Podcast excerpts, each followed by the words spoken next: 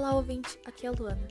E hoje falarei um pouco sobre a transmissão ao vivo que ocorreu no dia 11 de novembro de 2019, no programa Roda Viva, onde Daniela Lima recebeu o israelense Yuval Harari, professor de História da Universidade Hebraica de Jerusalém e autor dos famosos livros Sapiens, Uma Breve História da Humanidade e 21 Lições para o Século XXI.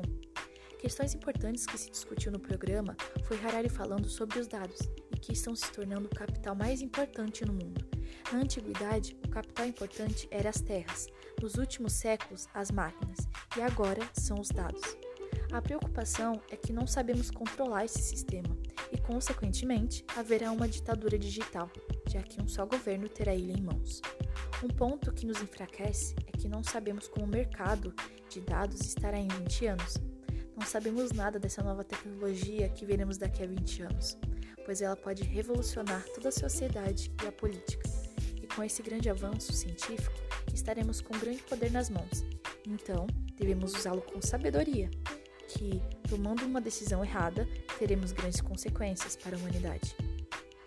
Com esse novo mundo chegando, sabemos que, mesmo sem ter uma visão clara do que será o futuro, estaremos nos reinventando, aprendendo e atualizando novas versões para nos encaixarmos.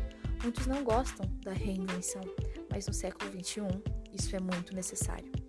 Pensando no globo, teremos países que estarão no pódio e outros que poderão entrar em colapso, já que o sistema é muito variável.